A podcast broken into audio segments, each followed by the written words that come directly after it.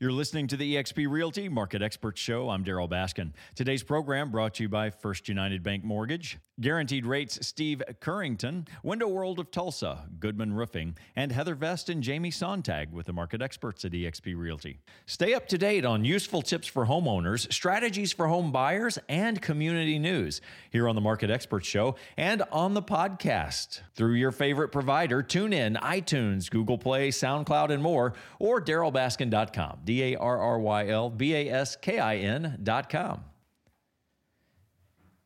March is the fifth annual ladder safety month. According to the National Association of Home Builders, ladder accidents account for a huge percentage of home buildings and job site injuries and OSHA citations. An estimated 81% of construction site fall injuries treated in hospital emergency rooms involve a ladder.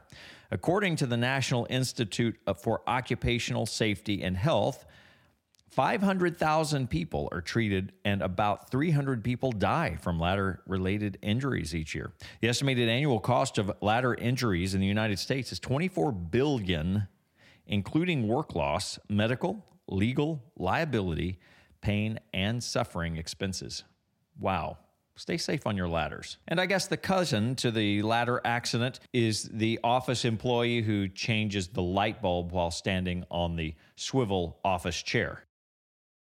And national news that mirrors Tulsa's home market. The typical home for sale was on the market for just 21 days in January, according to the National Association of Realtors.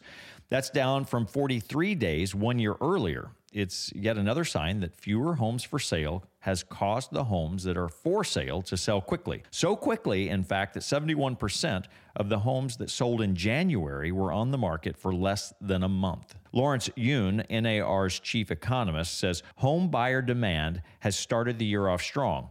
Home sales continued to ascend in the first month of the year as buyers quickly snatched up virtually every new listing coming on the market. Sales easily could have been even 20% higher if there had been more inventory and more choices. Here locally, there are areas of Broken Arrow, price ranges, and locations that have a two week supply of inventory.